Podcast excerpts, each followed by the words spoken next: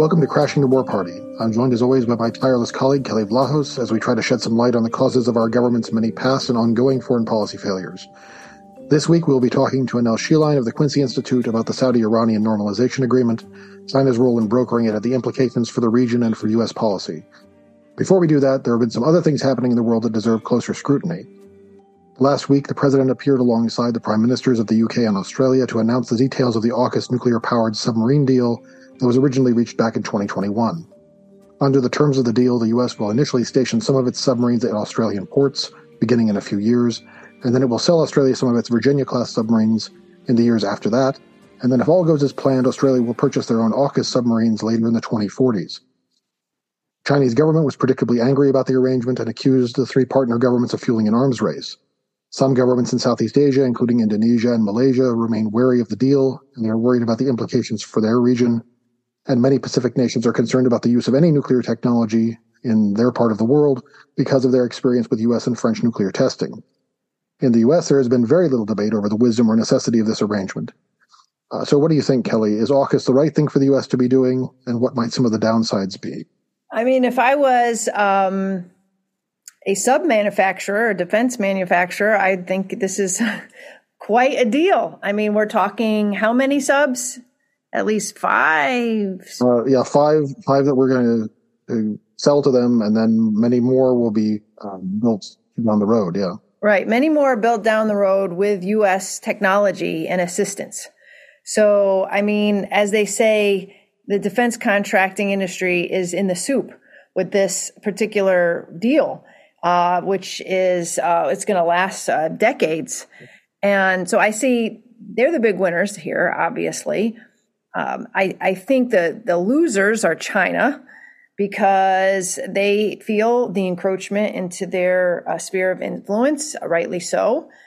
And I feel like it puts uh, other countries within that uh, sphere a, a, little bit on, a little bit, uh, I would say, uh, nervous, uh, nervous posturing at this point. I mean, they are very pragmatic it sounds like and i'm and i'm not an expert in the region but like listening and reading other people who are much more attuned to what's going on there than i is that these countries uh, within china's region are pretty pragmatic. They understand that china is a threat. They have been on the other end of some bullying particularly economic uh, bullying, um, but they don't necessarily want to poke them militarily. They want to keep trade relations, they want to keep engagements open, they want to be able to defend themselves if necessary, but they don't want to join, they don't want to go all in on a U.S. anti China security um, block. And so there is this tension always. And I feel like deals like this really rub against that balance. And so I think there's some general nervousness. Even Australia, the defense minister of Australia, Australia had to come out the other day and, and say, hey, listen, just because we've signed this, this submarine deal does not mean that we are automatically on the hook to fight a war with China with the US if Taiwan is attacked. So he felt like he needed to expressly say that because the the message that seems to be going out is that AUKUS it has is a purely secure, securitized agreement in which all of the convening nations have somehow pledged to defend Taiwan, and that's obviously not true. But that's the message that a lot of people in the region are getting. Right. Well, and it's because it's been framed so often in the coverage as as a principally anti-China measure, uh, as being geared towards uh, containing China, opposing China. Uh, you know, I, th- I, think people do jump to that conclusion, uh, and I mean it's understandable why they jump to that conclusion, even though, as you say, it's that's not really part of the deal. That's not something that Australia has actually signed on to. It may be something that some people in Washington expect down the road, and and they may end up being quite disappointed uh, because as you were talking uh, about the there, there's a lot of uh, backlash in Australia uh, to some of the details about the deal, including the, the price tag, uh, which is quite hefty. It's estimated to be about 245 billion US over the next 30 years. And that's a, a huge undertaking for a country whose military spending is about an eighth of that every year. So, of course, this is spread out over several decades, but still, it's a, it's a huge investment that they're being expected to make. And it's a very long term commitment. I was mentioning in the, the summary that some of this stuff won't be coming online until 20 years from now. And you know, when has defense planning 20 years out ever actually come to fruition the way people expected it to? So it's it's a, a big gamble on their part, and it's it's also based on this fear of China. I think I think an exaggerated fear of China, at least as far as Australia is concerned, uh, where they're they're gearing up or warming up for this confrontation or possible confrontation with China that may never come, and and they're going to be straining their relationship with China in the meantime, which is quite dangerous for them because Australia, like a lot of other countries uh, in the Asia Pacific, are are very heavily integrated economically with China, and and really can't afford to antagonize them. But Australia is sort of putting itself out on the limb to do that. Uh, well, one of the things that I think is really concerning about the way this deal was reached is that it was it was basically worked out among the three governments, the U.S., British, and Australian, with with very little uh, consultation with the public, very little input coming from from the respective uh, holes uh, of these these three nations, and I think that that's going to end up making it a lot more rickety as a as a project because people as people begin to realize how much this is going to cost and the commitments that can, may come with it, uh, they, they may start to balk. And so the, the, consensus that everyone assumes is locked in now for decades uh, is probably not as strong as people think. Uh, in, in, terms of U.S. interests, I think it's a, a troubling deal in another way because it it again emphasizes a military first approach to the Asia Pacific, uh, which is already which is already a problem for the way that we deal with this part of the world. We we don't really have economic statecraft uh, that you can speak about in uh, dealing with Southeast Asia or the Pacific Pacific Island nations. Uh, it's everything is uh, focused on security and military power projection, uh, and and everything is defined in those terms. And and AUKUS does that in spades. And so I I think that's it's really taking us farther down the wrong path uh, when we need to be getting towards a more balanced approach. Um, there, there are also non-proliferation concerns about this arrangement uh, because Australia is a non-nuclear weapon state, but it will be uh, gaining access to nuclear weapon nuclear power technology that has previously only been held by other nuclear weapon states. Uh, and they will be getting highly enriched uranium to run the reactors for these subs, uh, which creates potential concerns about uh, setting a precedent that other states could follow uh, or getting access to highly enriched uranium for the purposes of generating power, but then could be diverted to create weapons uh, under the cloak of of setting up uh, production of naval vessels. Uh, so, do you think the risk of undermining the nonproliferation regime is worth taking uh, in exchange for potential security benefits that come from this deal? Personally, no. Um, but I, think if you ask members of the administration, they're going to balk at the the whole idea that this is somehow rubbing up against the non-proliferation treaty. They'll just say, "Hey, this is about um, this isn't about weapons. These are nuclear powered subs." I and and you know, and I I agree that there is this weird gray zone that that exists and that could set a precedence for other states, uh, some maybe more nefarious states at some point, using the loophole uh, to transfer uranium um, under the guise of non-weapons uh, uses. So yeah, I agree that that's an issue. Um, you know, talking about uh, the other things that are involved in this announcement, this deal. Uh, when we reported about this uh, a year ago, when it was first announced, you'd be surprised. Uh, what didn't get as much ink is the fact that the United States and the United Kingdom um, are going to be helping to build these nuclear submarines, but they're also um, going to be building, particularly the U.S. troop presence in Australia, um, and and further collaborations or extend their existing collaborations on cyber, AI, quantum technologies. Um, a lot of um, collaboration in the military sphere that uh, hadn't occurred before. That's all included in this particular AUKUS announcement beyond this the submarine. So I, I get why Australians are are nervous, and um, there's been a, a, a, bit of a backlash there because this is just sort of increasing the United States footprint in into onto their territory and into their world. And um, I I find that troubling, like you, Dan, that there wasn't any public buy-in, which I'm not surprised. Um, but you know, in, in addition to AUKUS, we have all of these other groupings that we have been um, contributing to over the last several years that are all designed for the same thing to to create this anti-China hedge. So you also have the Quad, which is U.S., India, Australia, and Japan, and then India, France, and Australia have their own grouping. Um, and then the U.S., Japan, India have a, have their own thing going on. Uh, then you have the ASEAN group, which ASEAN's not supposed to be a security organization, and I and I, I get that that the U.S. has a very limited, if any, real role in that, but.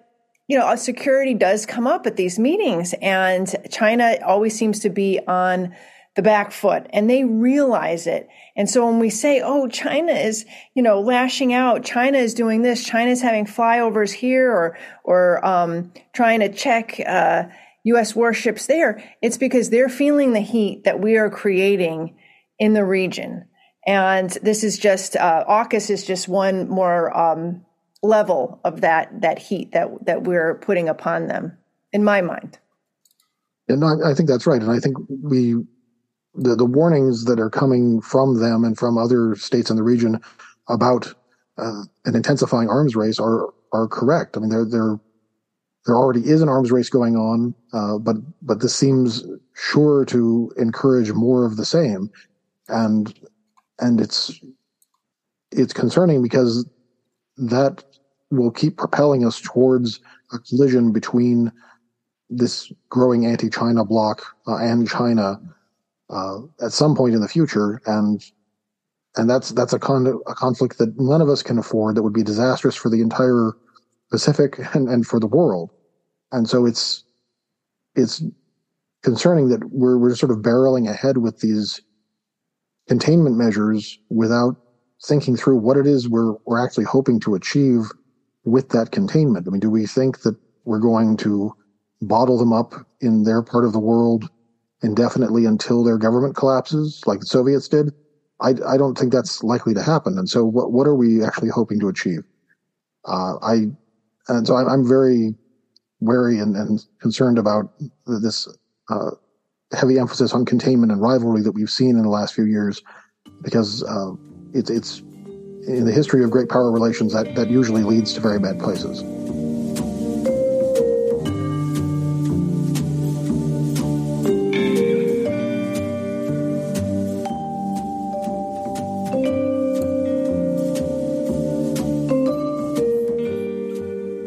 Our guest today is Annelle Sheline. She is a research fellow for the Middle East at the Quincy Institute and a non-resident fellow at Rice University's Baker Institute for Public Policy. Welcome back to the show again. Thank you for having me back. Yeah, it's, always a pleasure, and uh, look forward to talking with you again today. Uh, so, the the news from the Middle East uh, that has caught everyone's attention, of course, is the resumption of normal diplomatic ties, or the agreement that Saudi Arabia and Iran will resume normal diplomatic ties and the the agreement was brokered by China, uh, which turned uh, quite a few heads as well. Uh, one of the interesting possible side effects of that is what what effect it may have on Yemen. Uh, of course, the, the rivalry between Saudi Arabia and Iran has helped to f- fuel and prolong that conflict, uh, even though it was not the cause of the conflict. what what effect do you think normalization between the Saudis and Iran may have on Yemen? Well, you know, it's it's certainly good news for Yemen. Um, this certainly won't make things worse in Yemen, but I do think it's important to not set expectations too high because doing so reiterates this notion that the conflict in Yemen was primarily a, proxy war, which is inaccurate. You know, the, the Houthis predated uh, the Saudi led military intervention that now we're coming up on the eight year anniversary of that intervention. Um, you know, the the Iranians have offered support to the Houthis, but they, you know, had allied with former President Ali Abdullah Saleh and so had access to massive amounts of weapons that the US had actually shipped to Saleh's government in the context of the war on terror. Um, so this notion that just because the Iranians and Saudis are working to normalize and hopefully um, stop fighting each other uh, across the region, while while it's it's excellent news. Unfortunately, the dynamics in Yemen are such that, um, you know, the Houthis don't take orders from Tehran. The Houthis may choose um, that that they are going to continue to pursue uh, a military approach to Saudi Arabia. Although, um, again, we have seen in Yemen the, the durability of this truce, which expired in October but has continued to hold. We haven't seen the Houthis firing any transporter projectiles. And there have been rumors of a possible deal wherein the Saudis agree to fully withdraw and the Houthis agree uh, in, to to a long term cessation of, of any sort of transporter attacks, and that that was being negotiated independent of of sort of the Iranian Saudi relationship. Um, so again, this this is certainly good news, but again, the um, unfortunately, what we may end up seeing in Yemen is if if it transitions away from an internationalized conflict and returns to merely a civil war, we may still see bloodshed, unfortunately, among these various factions um, vying for control inside of Yemen. Sure. Although I think what one thing that we've we have seen over the last eight years is that the the more uh, outside actors have been involved, the, the worse it has been, uh, or has made that conflict worse than it was, and so uh, it may it may at least point towards a uh, having a moderating effect on on how severe the conflict is. We, we, may hope. We may Absolutely. hope. And um, you know, unfortunately, what we may end up seeing is now the possibility of the the Saudi Emirati rivalry playing out in Yemen. You know, the, that dynamic is already visible in the makeup of the Presidential Leadership Council. Um, sort of four members of which are Saudi backed, four members of which are Emirati backed. Um, the Saudis and Emiratis have a very different agenda for what they would like to see coming out of Yemen. So although again, it's it's great that Iran may be pushing the Houthis um, to hold up their end of a of a deal to not bombard the Saudis. Um, we may see other other sort of international meddling again in the in the form of this Saudi Emirati rivalry. Sure. And uh, what one angle that has come up in reporting the last few weeks is that the, the Saudis have been pressing uh, the U.S to, to get a security guarantee. Of course, this is in the context of, of a different normalization deal or possible normalization deal, that being uh, the one with Israel. Uh, how concerned are you that the Biden administration might oblige a request for a security guarantee uh, in connection with some sort of Saudi Israeli deal? Well, in some ways, I, that's the framework with which I understand the Iran Saudi normalization under Chinese auspices. I think it may have been the Saudis sending this very clear signal to Biden that look, if you don't give us what we want in the form of these various concessions under uh, a normalization with Israel, and those concessions include a U.S. security guarantee, perhaps taking the form of the Saudis receiving major non NATO ally status, as well as easier access to weapons sales, um, and support for a civilian nuclear energy program this is these are all the things the Saudis demand if they're going to um, normalize with Israel.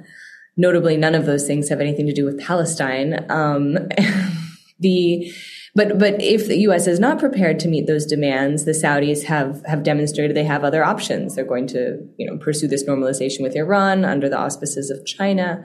Um, this was very well played by Mohammed bin Salman um, because he, he can't lose really. You know, either on the one hand, he gets to normalize with Iran and hopefully um, be dealing with fewer security concerns uh, driven by sort of Iranian involvement in various conflicts from Lebanon to Syria to Iraq to Yemen, um, and to strengthen uh, China's hand and um, sort of give China the the international um, acclaim and and recognition that that China seeks, or uh, on the other hand, if the if Biden does decide to to grant these Saudi concessions, then it gets what it wants in terms of this ironclad security guarantee and the various benefits um, related to sort of normalization with Israel having to do with access to sort of more surveillance technologies, tourism, and all of that would also be in keeping with his Vision 2030. Although, if that were to occur, um, MBS might then be dragged into uh, an, a war between, between Israel and Iran, uh, where Israel would expect its its um, Arab partners to uh, line up and and fight alongside it. Well, I think that it's an interesting part of the story where just a few years ago you had Mohammed bin Salman talking about uh, Iran in very uh, almost deranged terms, comparing them to the Nazis, talking about how we're going to take the fight into Iran. Uh, and, and obviously now he, I think it seems like he's recognized that that approach is a dead end as far as Saudi security is concerned, because everything he's been doing over the last several years has, has made Saudi, uh, Saudi Arabia less secure than it was uh, whether it's inviting attacks from from the Houthis or inviting attacks from uh, Iranian drones on Saudi oil facilities. So he, it seems like he he would be uh, especially wary of getting drawn into uh, an actual military coalition against Iran uh, because he's already sort of tried that approach and it's backfired on him, right?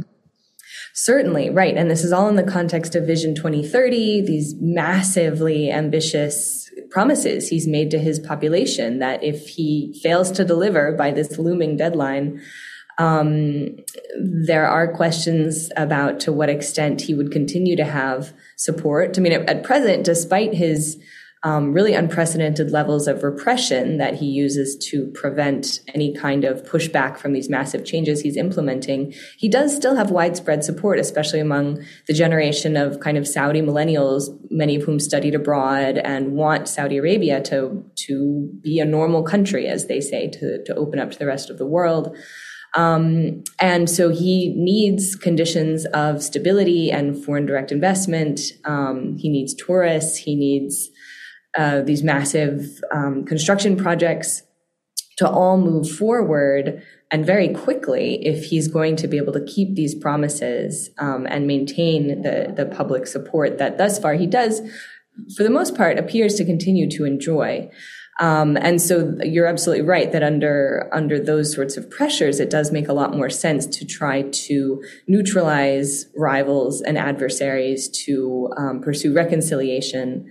Um, it was interesting to, to notice some of the ways that the Saudi commentariat responded um, to the, the sort of international shock under which this normalization agreement was announced, because you had op-ed pages saying things like, well, but he's, uh, Mohammed bin Salman has been talking about neighborliness towards Iran, you know, for, for quite a while now, you know, sort of just forgetting about, as you said, this, this notion that we're going to take the fight to Iran or, and, and the, you know, the really bellicose rhetoric um, but but precisely as you pointed out, the, the Saudis found that that more aggressive foreign policy was becoming increasingly costly was risking crucial infrastructure, things like the, the Houthis targeting Aramco facilities. We saw, um, again, exact, almost exactly a year ago, a, a Houthi um, projectile that hit this facility outside of Jeddah massive cloud of smoke in the air over one of Saudi's main population centers right before a Formula One race, which, you know, a big high profile international event was supposed to occur. Um, and it's under those conditions that we saw this now uh, lasting truce be implemented. That it was when the Houthis demonstrated that they could really hurt the Saudis. The Saudis decided, okay, it's we're we're now we really mean it. We want to get out of this conflict, and we're willing to do um, to sort of meet Houthi demands, things like opening the Sana'a airport, for example, um, and allowing fuel to get into Hodeidah port. Um, that was the, the first time we'd really seen the Saudis meeting some of these Houthi demands, which is why we've seen the truce lasting and, and continuing to last at present. Thank you, Annelle, for, for coming on. I'm so glad to have you back here at Crashing the War Party. Um, I must ask, how does the war in Ukraine, the Russian invasion, the American response to it, the Western response to it, how has that impacted geopolitics in this region, whether it be Saudi Arabia or UAE or other Arab states? Has it freed them up to um, engage in these diplomatic uh, activities with more leverage? How has the, their relationships with the United States possibly changed? Um, you know, can you shed some light on whether or not there, there is a ripple effect coming uh, from that direction? Oh, definitely. You know, I think at, at the level of sort of um, geopolitical leverage, the the increase in the price of oil, the sanctions on Russian oil, just the general pressures on the energy market globally have certainly increased the, the leverage of these major oil exporters like Saudi Arabia um, to the extent that that apparently the Biden administration is considering reneging on its commitment to end sales of offensive weapons to Saudi Arabia. You know, he Biden announced soon after coming into office that he was going to end sales of offensive weapons and only allow defensive weapons. And there's been a lot of question about well, how do you actually distinguish those and what counts? Um, but evidently, under under these energy pressures, they may get rid of any sort of distinction altogether. Wow, and that's amazing. Resume, yeah, normal, you know, weapon sales as usual. Um, and you know we've also seen so sorry so that that's at sort of the the geopolitical level but just in terms of the the impact on the populations um the increase in the global price of food, commodity prices, wheat prices. I mean, all these countries throughout the Middle East are major importers of grain in particular from Ukraine and Russia. And we've seen, especially in places like Yemen, just absolute devastation uh, in terms of this skyrocketing food prices. Aid organizations can no longer afford to buy food aid for people. They're having, we're seeing, we we're already seeing drastic cuts following just in the context of COVID, um, where countries just didn't really have the resources uh, left over to try to provide humanitarian assistance. And then now, with both the, the pressure on energy markets and this high price of global food commodities, it's it's just been devastating for countries that are are unfortunately very reliant on humanitarian assistance like Yemen. Um, so in addition to to those those two major factors, sort of concrete factors, you know, energy and food, um, I think there's also been an interesting shift in how we see these countries react to the United States. That they you know, they, that many, not only the Arab Gulf partners, but countries across the global south that have expressed skepticism of Biden's claim to be defending the international order and protecting democracy. Um, you know, this week is the 20 year anniversary of the U.S. invasion of Iraq. Uh, when such considerations of the international order and international law were completely ignored by the Bush administration, by the United States. And a lot of these countries, I think, are just wondering why they would suddenly you know what what benefit do, do, they face for for jumping on board with Russia you know sanctioning Russian oil for example or or lining up to support um, Ukraine now when suddenly the U.S. says it cares about these kinds of things um, when 20 years ago it, the, Bush administration very obviously did not. Um, you know, also even more recently, things like the the Pentagon um, resisting efforts by the International Criminal Court to hold Russians accountable for what they're doing in Ukraine because of this concern that that would set a precedent that maybe American military officials could also likewise be held accountable. I mean, it's it's just ludicrous the extent to which the U.S says one thing when it suits our interests and does something else and yet expects other countries to follow along with these rules again when when it, it you know when it when it goes along with the US agenda. Um, and so I do think it's it's not at all surprising that we'd see a lot of other countries um, including big and powerful countries like India saying or or if not saying, but but certainly behaving uh, in a way that demonstrates that that they are unconvinced by America's sudden uh, expressed conviction for these these sorts of um, international laws and norms, um, because everyone knows that if you know if if circumstances changed and suddenly the U.S. didn't feel like being constrained, um, none of these international kinds of um, uh, agreements or, or norms would would would stop the U.S. from pursuing its agenda. Whatever happened to last summer? Maybe it was closer to September. I can't remember now. Before the election, when Biden was so peeved at MBS for not um, for not staving off, uh, was it opening up production, the OPEC production, and yes. and he didn't do that, and he expressly asked him to in that visit, that now famous fist bump visit. And he and the Democrats say, well, you know, we're going to have to rethink, we're going to have to revisit our relationship with Saudi because of this. Gas prices went down, the election, the Democrats won surprisingly all around. Is that why we're not hearing anything from the Democrats anymore about revisiting? And if anything, we're hearing the Biden administration say, well, maybe we will give offensive uh, weapons. I mean, it seems like that's the only thing they're rethinking is how many more weapons that they can give them. Exactly. No, right. No, this this happened in the context of you know Biden had had after saying he was going to make MBS a pariah, ultimately deciding he was going to go ahead and meet with him, as you said, that infamous fist bump. And, and then subsequently, the Saudis announced that they were going to cut oil production at a time when we know, we later learned the White House had asked them to, to raise production such that the price at the pump wouldn't be too high when Americans went to vote for the midterms, which is something Saudis uh, have done occasionally in the past at the request of US presidents. Um, and MBS saying, that's not in the interests of Saudi Arabia. Um, lower gas oil prices. Uh, you know, we're sticking to these OPEC plus um, commitments. You know, Saudi Arabia um, was was the state that implement you know that that bullied a lot of other member states to um, implement these um, production limits, and so for the Saudis to suddenly switch and and um, increase production as as Biden wanted them to um, I mean, it really, it just doesn't make sense from the perspective of Saudi interests.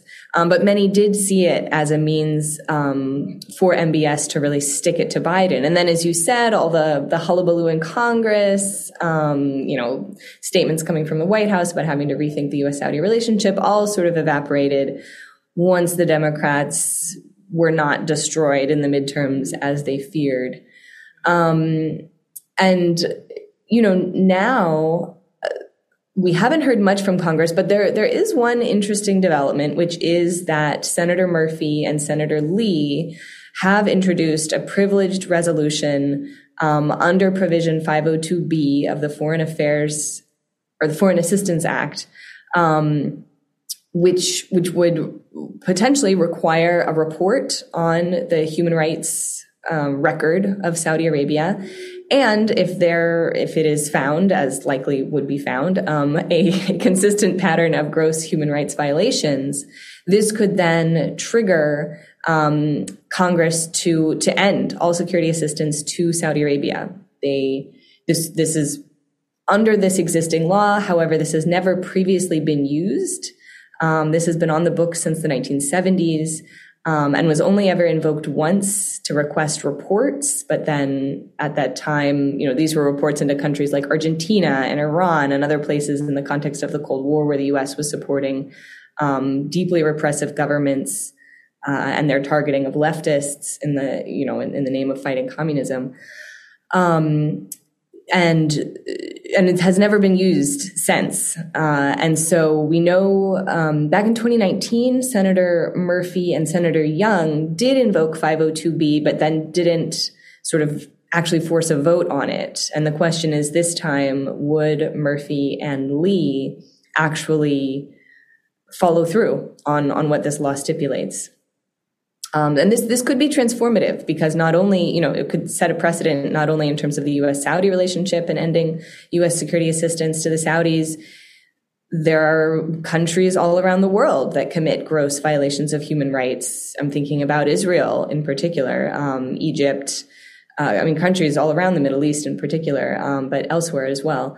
That um, ostensibly, if if the political will were there, I mean, Congress still has to pass these things, um, but it it would it would really it could potentially really transform uh, so U.S. security assistance, which which would be in keeping with what Biden says he wants, you know, in the context exactly. of Ukraine. Even before Ukraine, he, you know, in his in his drumbeat of war with China is trying to frame the US as promoting human rights, promoting democracy.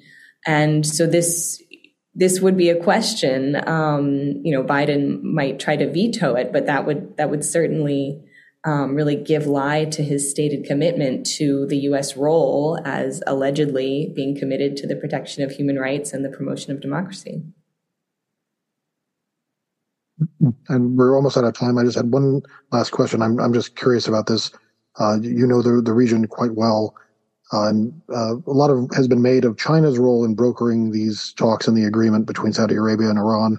But before they got involved, of course, Iraq and Oman were both very heavily involved in facilitating negotiations. And so, uh, in your view, how important was Oman's role in facilitating these talks and, and sort of paving the way for normalization between them? Uh, and uh, has Oman's foreign policy changed noticeably since the new sultan took over after his cousin's death?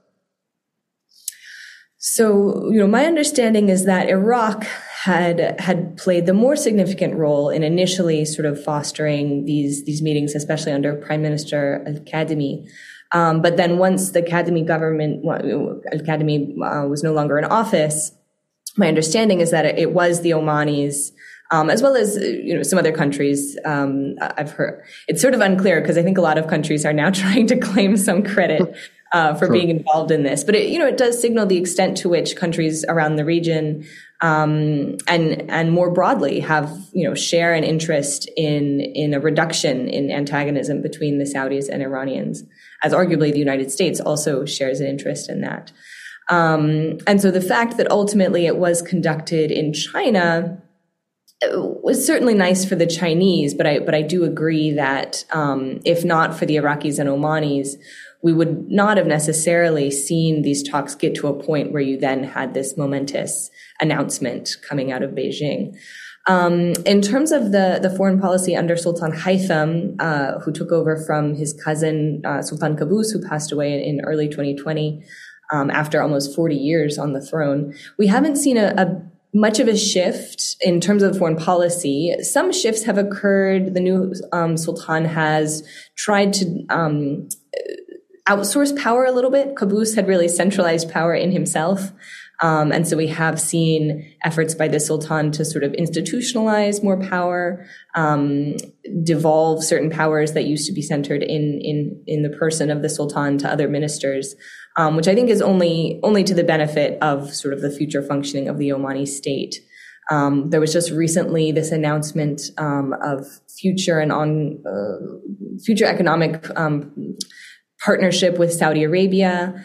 Um, there are certain ways that I think Sultan Haytham has been more active in pursuing partnerships with countries like Saudi Arabia and the UAE, which have historically had um, sometimes somewhat frosty relationship with Iran under or with Oman under Qaboos, um, in part because of uh, Oman's uh, relationships uh, with other countries like Tehran, like Iran. Um, sorry. Uh, so I, I, do think this is all for Oman's benefit. Uh, Oman as a country um, doesn't have a lot of oil resources and really does need to do everything it can to to try to build up a more um, diverse set of uh, sources of economic income beyond oil. Um, so in in general, I think Sultan Haytham has been um, making needed decisions to to try to move Oman's economy forward. Okay. Uh, thanks very much. And uh, we, we, are out of time now, but uh, wanted to thank you again for coming on. Uh, Nell Sheline of the Quincy Institute, uh, thanks very much. Thank you so much. Great to speak with you as always. Thank you, Annelle.